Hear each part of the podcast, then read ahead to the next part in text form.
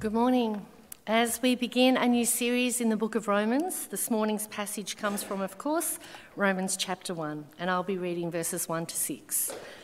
Romans chapter 1, verse 1. Paul, a servant of Christ Jesus, called to be an apostle and set apart for the gospel of God, the gospel he promised beforehand through his prophets in the Holy Scriptures, regarding his Son who, as to his earthly life, was a descendant of David, and who, through the Spirit of holiness, was appointed the Son of God in power by his resurrection from the dead, Jesus Christ our Lord. Through him we receive grace and apostleship to call all the Gentiles to the obedience that comes from faith for his name's sake. And you also are among those Gentiles who are called to belong to Jesus Christ. Friends, uh, it is good to be uh, together uh, for the first week of May Mission Month, and it's good to be together simply to worship Jesus, right? And uh, it is appropriate, uh, I think, that as we think about mission and uh, taking the gospel to the nations, that we are starting a series in, excuse me, in the book of Romans, because the Romans is all about the gospel, it is all about salvation by God's grace through faith alone. It's about God changing our lives and then sending us out to declare the gospel to the nations. And um, you'll be aware that uh, the book of Romans is one of the most powerful and influential books in the Bible. It has a special place in the life of the Christian church. Uh, F.F. F. Bruce wrote time and time again in the course of history uh, this book has liberated the minds of men, brought them back to an understanding of the essential gospel of Christ, and started spiritual revolutions. He wasn't joking about that started spiritual revolutions that has transformed uh, the Christian church in our world. It says, Epistle of Paul to the Romans has been written, uh, been the written force behind some of the most significant conversions of church history. St. Augustine was one of the most brilliant theologians of the early centuries. He came to the conviction of sin and salvation after reading some verses from chapter 13 in the book of Romans. Martin Luther 1483 to 1546, recovered the doctrine of salvation by faith from his study of Romans 1, verse 17. He went on to lead the Protestant Reformation that changed the face of Europe and the fate of millions, including yours and mine.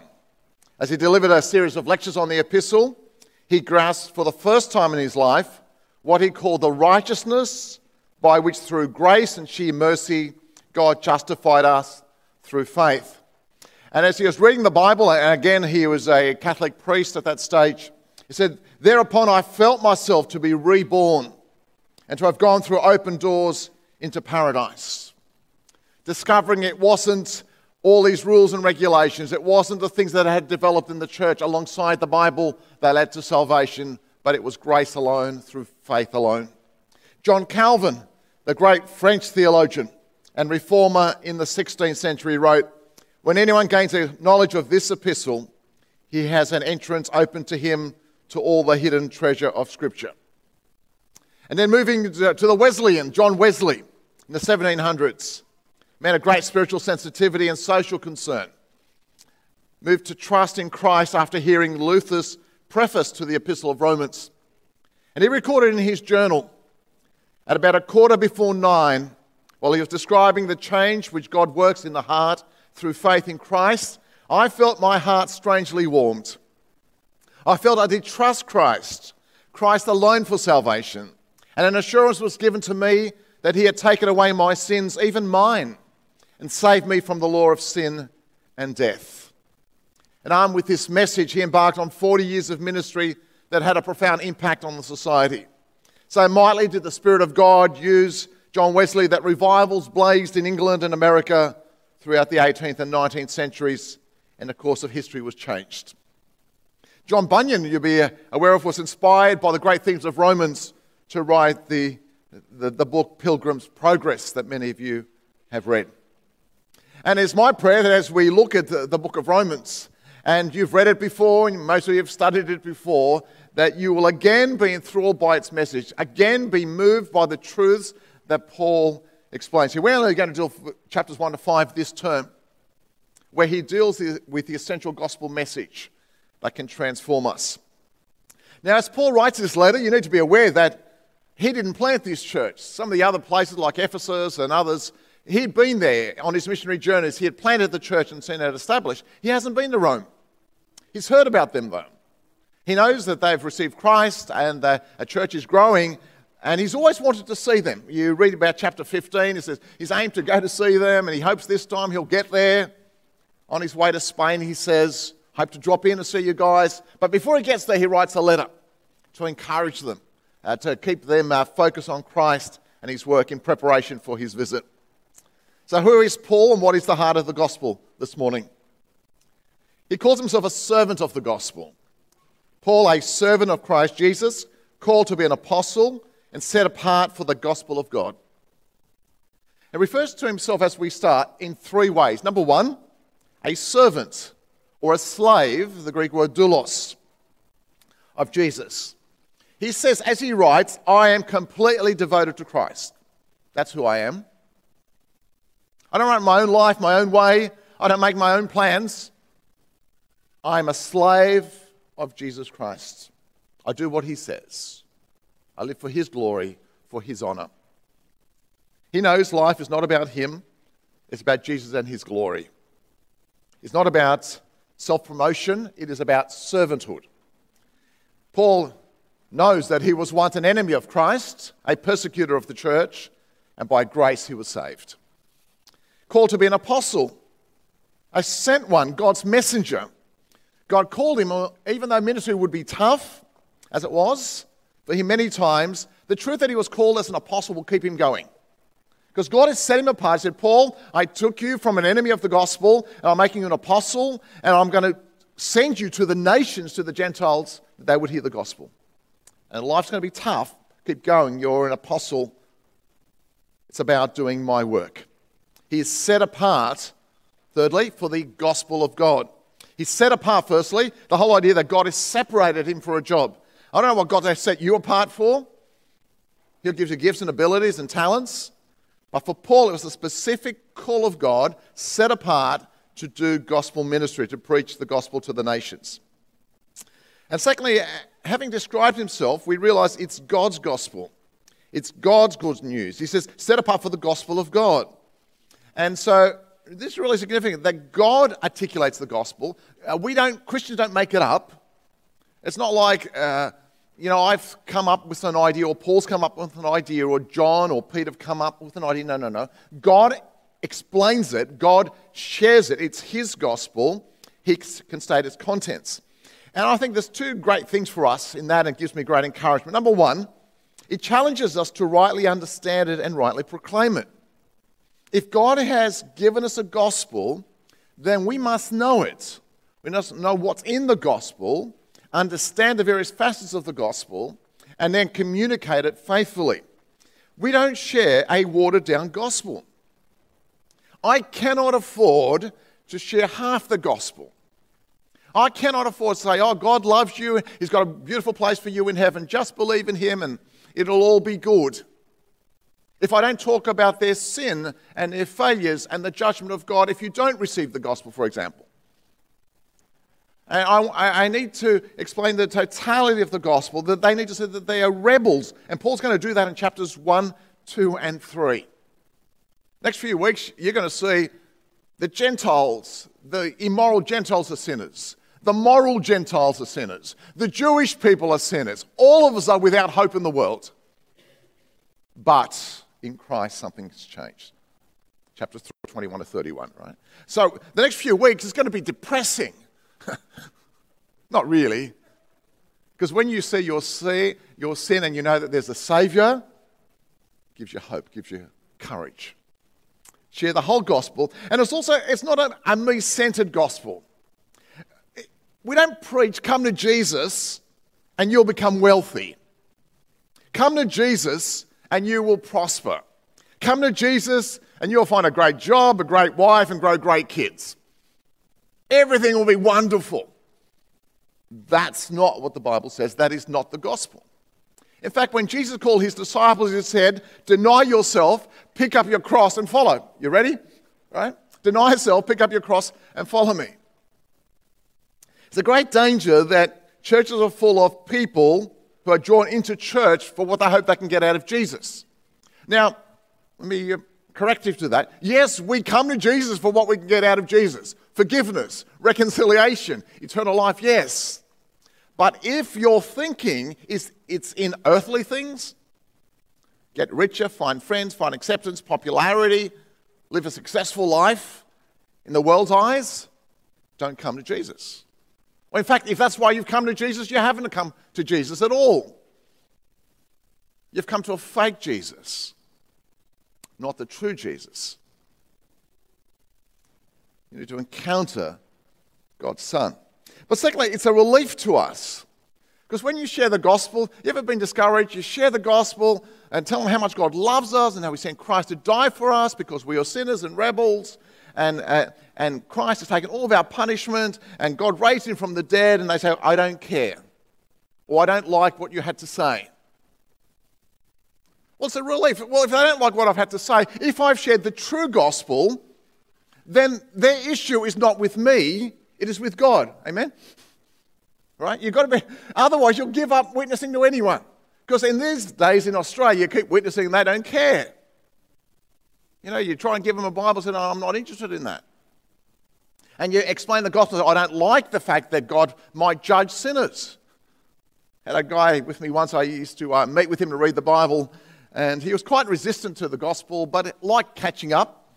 And um, one day I said to him, I said, Listen, you've been hearing about God's love and God's forgiveness and God's offer of life, but you haven't received Christ. You're still staying as an enemy of Christ.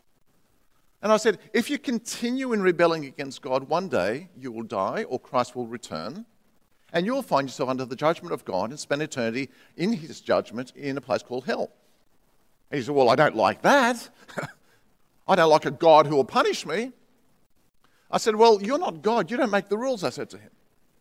You don't make up the doctrine just because you don't like it. And, and it's like that. And I could think, well, don't tell them about Jesus. Don't tell them about judgment. Don't tell them about the cost, because then our relationship will be much nicer. But it's a relief to me that it's God's gospel. And as long as I share it honestly and faithfully and I don't uh, misshare that gospel, then the issue is not with me but with God. That gives me confidence to keep sharing the gospel and leaving the work to God. It's about, let me go on then, it's about a promised gospel. The gospel promised beforehand through his prophets in the Holy Scriptures.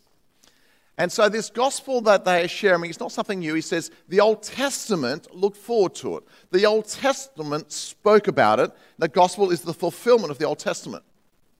You'll remember, uh, hopefully, Genesis chapter 12, 1 to 3. God calls Abraham out to make him into a great nation and to bring blessing to him, and through Israel to bring blessing to all nations.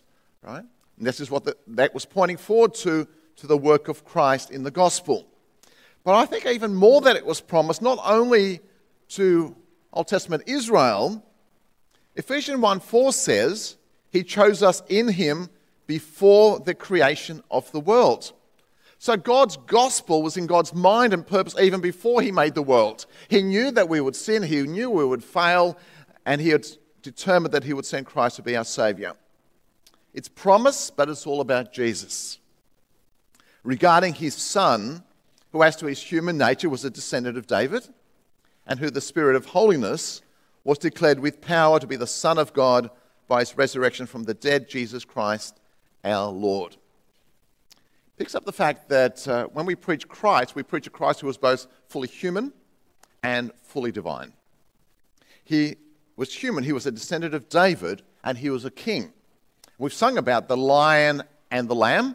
Made reference to that last week, and we sang it this morning. The lion of the tribe of Judah. He is a king of the royal line of David.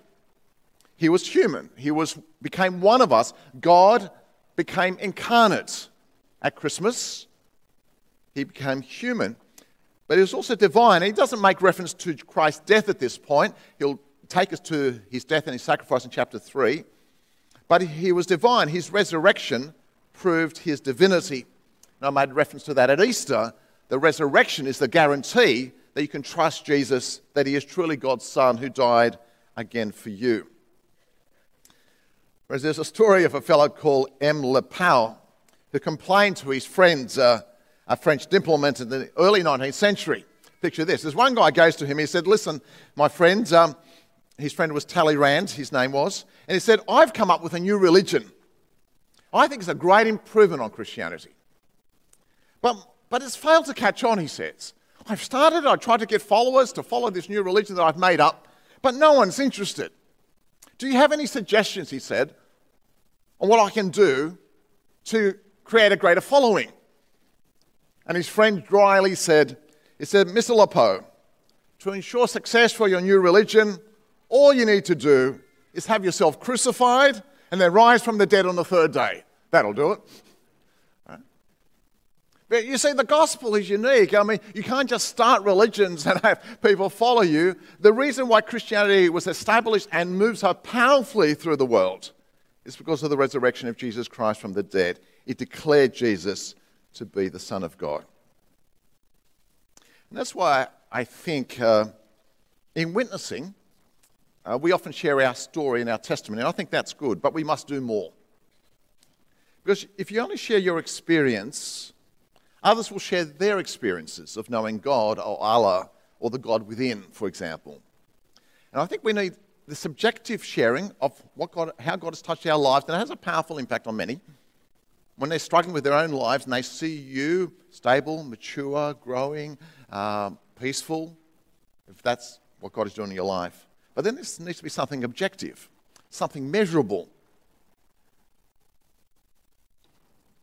There are often people who think we don't have any basis for our faith, that it's simply stuff that, you know, it's like myths that you believe. And I often say, no way. We have objective evidence for the life, death, and resurrection of Jesus Christ, and we put our faith in Him. I remember being at a wedding reception once, uh, many years ago now, and I was having a discussion with a woman next to me. When she found out I was a minister of religion, she, uh, she got involved in discussing all types of uh, spiritual topics. And you've got to understand, I didn't know most of the people on this table. It was my wife's work friends, and I was sort of her husband sitting on this table. And then, you know, I take the opportunity to talk about Jesus if I can. And, uh, but you know, when you're having quite heated conversations at a table of eight people, everyone else is listening, right? And her husband was just on the other side. I don't know how he ended up on the other side. And uh, this woman was next to me talking, and then after a while, he simply butted in saying, yeah, no, I think people are just Christians because they need something to believe in. It's a psychological crutch. Everyone's got everyone's attention now, right? What happens at this table at this point? And I thought for a moment, then I said, well, it's interesting. I could have gone the angle, yes, we all have a psychological, a psychological crutch, we're all needy, we all need a savior. I didn't go that angle. You, you might try that angle one day. I simply, I went, I said, well, it's interesting you say that. Um, but I believe that God loves us, and I said I believe that God proved that love by entering into human history 2,000 years ago. And if you were alive 2,000 years ago, you could have met Jesus, God's Son, the prophet, and the Savior of the world. You could have seen him uh, teach and heal and drive out demons, and you could have seen him uh, being crucified on the cross. If you were around, you could have had a coffee with him if they drank coffee that day. I don't know. And I said, and then you could have been at the, uh, at the empty tomb and you would have seen the tomb was empty. He was raised from the dead. And you could have met the disciples afterwards who, who met this resurrected Jesus and totally transformed their lives. I said, the reason I'm a Christian today is because I think it's in the evidence. And you can put your faith in it. We don't throw it out our brains when we come to Christ, we engage our brains and our hearts and our spirits. Don't let anyone put you down because you believe the gospel. And if you don't have an answer to a question that someone has, we've got books that answer those questions, right? I'm always going to the books to try and the best way to answer questions, tough questions. But no question that anyone puts to you is new. Listen to me. No question anyone puts to you, questioning Christianity is new. They've all been asked before, they've all been answered before. There are answers to those questions. You've just got to seek them out if you don't know them. Secondly, the purpose of the gospel. Through him and for his name's sake, we have received grace and apostleship to call people from among all the Gentiles to the obedience that comes from faith. Had grace and apostleship to call people, the Gentiles, all the Gentiles outside of the Jewish nation, we're going to the world now, to the obedience that comes from faith. I love that. God does not simply call people to receive Jesus as Savior, He calls them to receive Jesus as Lord, to the obedience that comes from faith. When you come and put your faith in the Lord Jesus Christ and you're saved by God's grace through faith alone, if that's authentic, if that is real, it's going to lead to a life of obedience and faithfulness. So the proper response to the gospel is faith, indeed faith alone. Yet a true and living faith in Jesus Christ includes an element of submission and a lifetime of obedience. And a few years ago, there was a great debate in the United States. And I was reading some of their articles on whether you could accept Jesus Christ as Savior without surrendering to Him as Lord.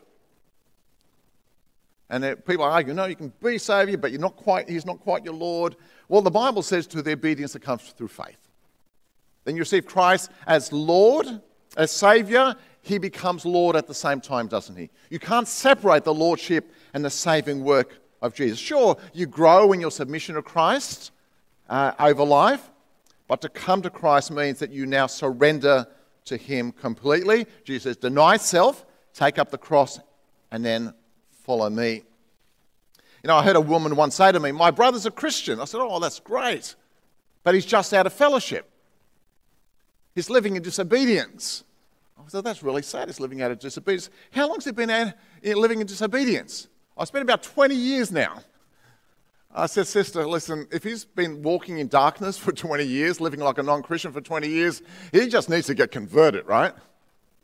He needs to come and meet Jesus and be forgiven and be transformed by Jesus. Because when God takes hold of your life and He puts His Spirit within you, He starts His work of transformation. And sure, some people struggle and they, they wander away from God, and we might talk about backsliding, wherever you get that word from. Uh, and they, they slide back, and God draws them back, and we struggle at different times. And maybe you're going through a, a tough situation in your marriage, or maybe something's happened at work, and you don't know where God is, and you're not sure whether you trust God. And, but God is still working in your heart still working in you. But to walk completely away from God and live a completely non Christian life and say, I'm just out of fellowship, but I'm still a Christian, is a lie. If you have friends like you need to call them back to obedience to the Lord Jesus Christ? I wonder how many people have prayed for forgiveness at a big outreach event. I went forward, they say, and I asked Jesus into my life. I went to the altar. I'm saved now. I've got my ticket to heaven. You've got no ticket to anywhere unless Christ is Lord and Christ is Saviour. What's the goal of the gospel? It's the honour of Christ's name through him and for his name's sake. That's why they did it. We need to be men and women who are jealous for the honour of Christ's name, troubled when it's unknown, hurt when it is ignored, indignant when it is blasphemed, and all the time determined that it shall be given the honour and glory which is due to it. And so, when, wherever we live, we're in shopping centres or football fields, uh, if people don't know Jesus, in a sense, what ought to move you is the fact you know that Christ ought to be worshipped and glorified. But they're not worshipping Christ, they're not glorifying Christ.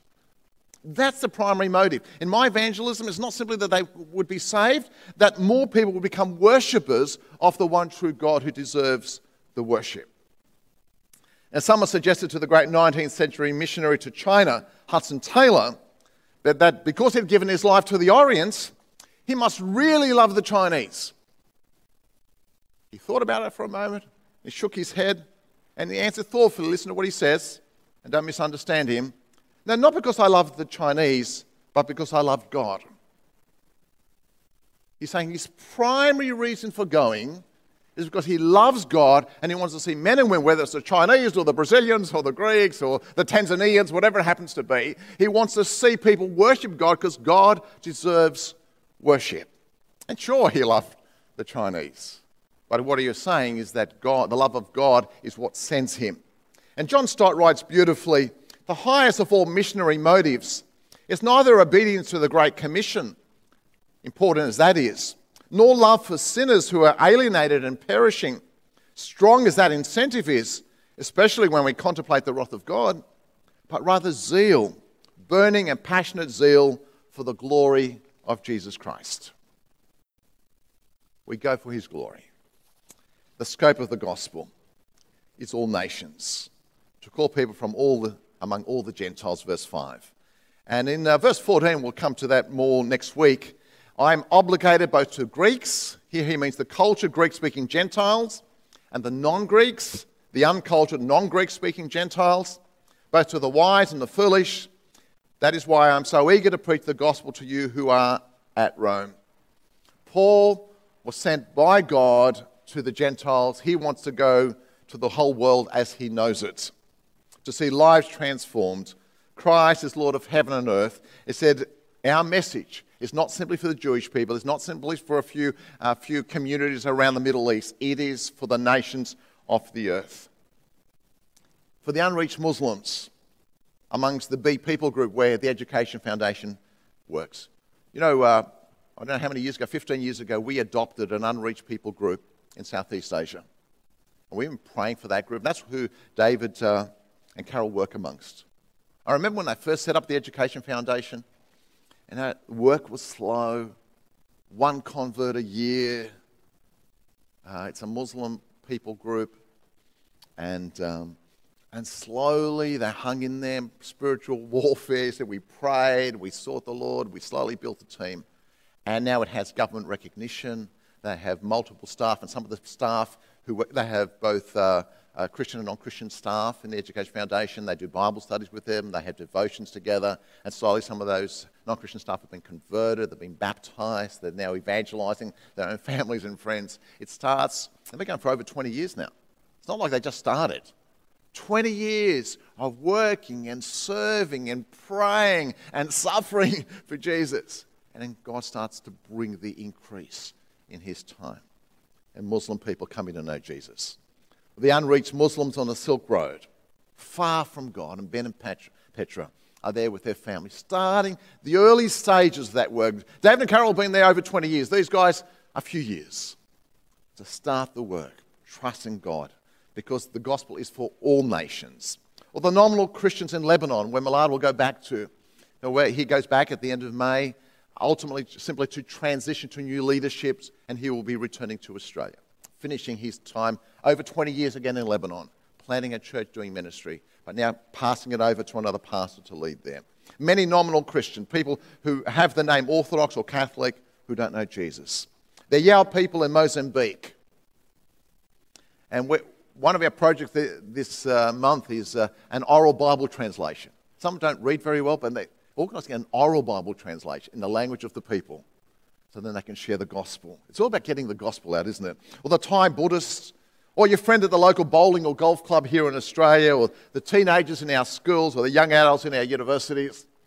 Think about our teenagers, 35 this weekend have been at the KIC convention, Katoomba convention young people, 2,000 people there, for the 2,000 each weekend for the last three weekends.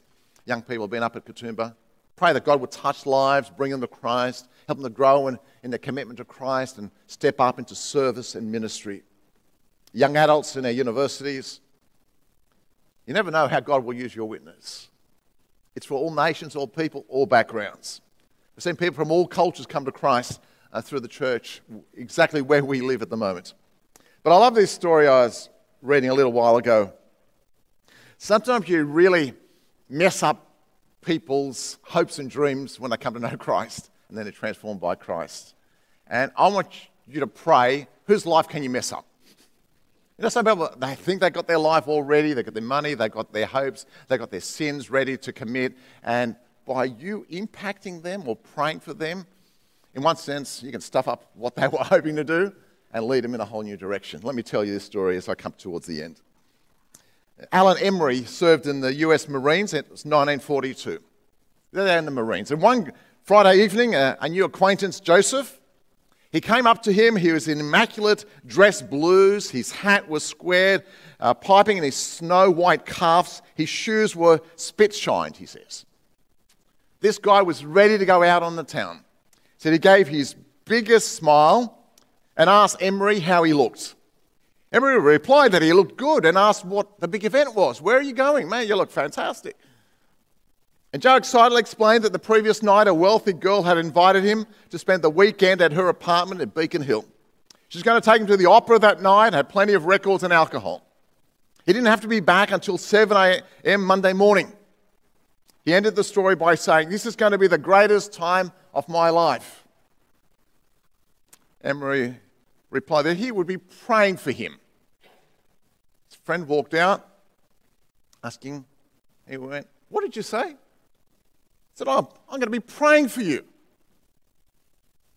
He said, Why would you be praying for me when I'm going to go and have the first great weekend of my life? It's because, Joe, Monday morning, you'll be back aboard ship and you will not be the same person you are tonight. Sin leaves its mark on you. Joe swore to Emery, went out into the night. Emery prayed for Joe as he prepared for guard duty. And he was startled when an unsmiling and agitated Joe suddenly reappeared. He said, How can you have a good time when someone's praying for you? He said, You've ruined my weekend. I stood my date up. I've been waiting until you came on duty. Now tell me how I can find God, he said. That night, Joseph heard the gospel. He believed in Christ. He said the change was immediate. He joined the Park Street Church, spent his free time inviting other servicemen to services, prayed with his buddies at St. Paul's Cathedral, which was always open, and grew in his knowledge of the scriptures. Then on February the 1st, 1943, he volunteered for sea duty on a minesweeper headed for Iceland. But just a few days out of New York, a torpedo found its mark. You wrecked my night. You wrecked my weekend. How can a person enjoy themselves when you're praying for me? Let's keep praying for people, eh? That God would intervene, that they would see their sin, their failure, and their need of a Saviour. Paul was willing to go to the nations of the earth to see people transformed. Friends, the heart of the gospel is Jesus. The purpose of the gospel is the obedience of faith. The goal of the gospel is the glory of God. We go for his name's sake. The scope of the gospel is all nations. Let us be completely committed to knowing and sharing this gospel for his name's sake. We pray. Lord God, we are unworthy of your love. That's why it's called mercy and grace. We thank you that despite our sin and our rebellion and our failings, even today, Lord, even yesterday, that Christ's death covers our sins, that we are made new in Christ.